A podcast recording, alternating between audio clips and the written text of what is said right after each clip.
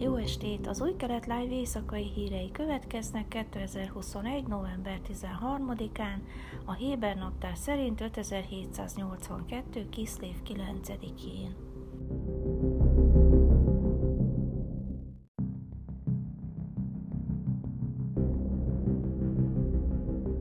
Több tucat telepes támadt meg palesztinokat és baloldali izraeli aktivistákat pénteken Bát Ain zsidó telep közelében.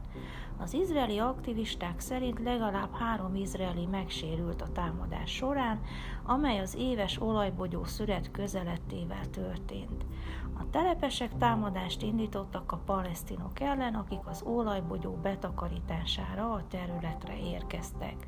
A júdeai és szamáriai hadosztály rohamrendőrei kezelték az ügyet a határrendészet erőinek megérkezéséig, mondta Tamir Pero, a határrendészet szóvivője. Az izraeli hadsereg közölte, hogy három telepes őrizetbe vettek és átadtak a rendőrségnek.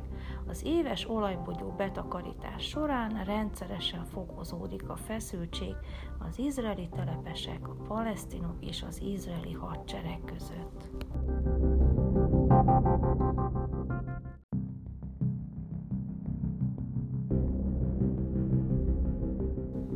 Meleg és száraz időjárás miatt szombaton erdőtüzek törtek ki, a lángok lakott területek közelébe értek, és több tucat családot kellett evakuálni otthonaimból országszerte.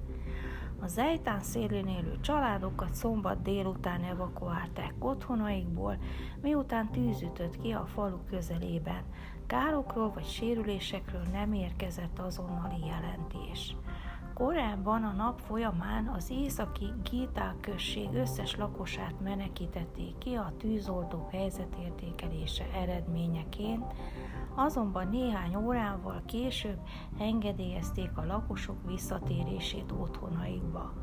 A rendőrség szerint hat lakásban keletkezett anyagi kár, sérülésről nem érkezett jelentés.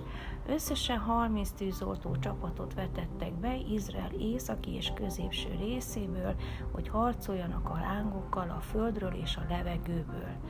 Ezen kívül tűzesetekről számoltak még be Dzsát közösségben, Rosá Ain központi város közelében és Háradár zsidó telep közelében.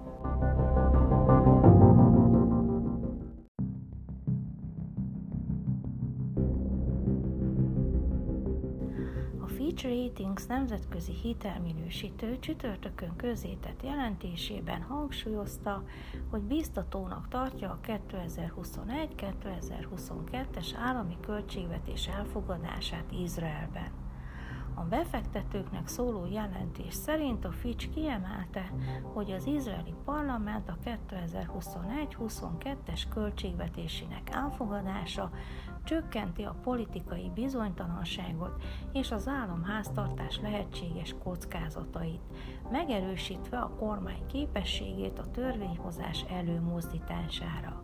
A költségvetés jóváhagyása összhangban van elvárásainkkal, miszerint 2021. júliusában stabil kilátással megerősítettük az A plusz szuverén besorolást. A Hitél szerint a költségvetés elfogadása alátámasztja, hogy Izrael az előbbiektől eltérő kormánykoalíciója működhet, és pozitívum a politikai stabilitás szempontjából.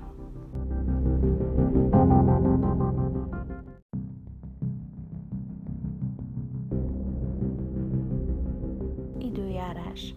Vasárnap felhős idő várható. Jeruzsálemben 23, Hajfán 27, Ejláton 25, Ásdodban 28 és Tel Avivban 29 fokra lehet számítani. Ezek voltak az új kelet life hírei szombaton. Shavuatov! thank you